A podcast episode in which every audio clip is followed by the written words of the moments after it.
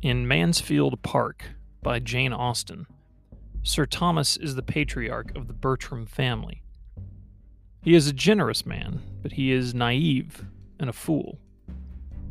These traits come back to haunt him in the closing pages of the book as shame is brought down upon his family. And he could have prevented it all. While away to inspect his holdings overseas, his children and their friends conspire to put on a play in the manor. The rehearsals of the play allow them to engage in a dangerous intimacy, and the seeds planted during this time eventually sprout destruction. The details, most of them are not important, but you only need to know that, one, what they were doing was unwise, and two, they knew, beyond a shadow of a doubt, that Sir Thomas would disapprove. Yet they did it anyway. Sir Thomas comes home before they can perform the play properly.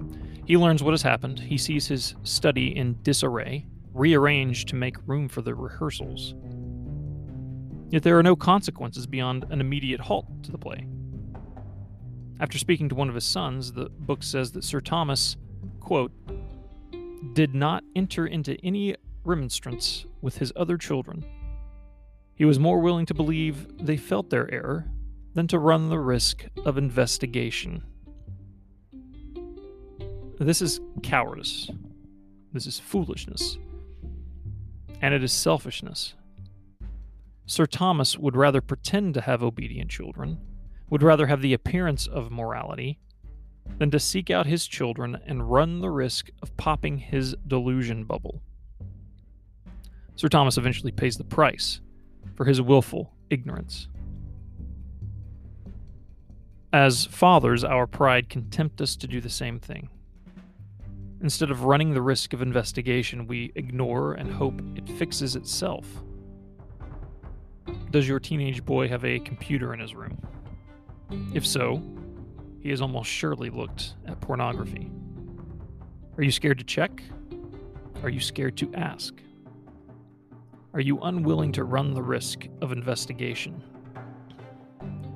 Do you want to keep pretending that your son hasn't been wallowing in the mire? Do you want to remain blissfully ignorant as your son poisons himself?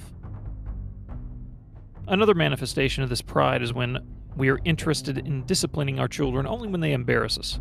We don't care about their actual character, only how well they reflect on us in front of other people. Now, Jane Austen is not a mean-spirited author, although her wit is sharp. And so she gives Sir Thomas enough wisdom to learn his lesson, and the Bertram family gets a happy ending. But in the real world, you might not get such a happy ending. So run the risk of investigation. Your children's souls depend upon it.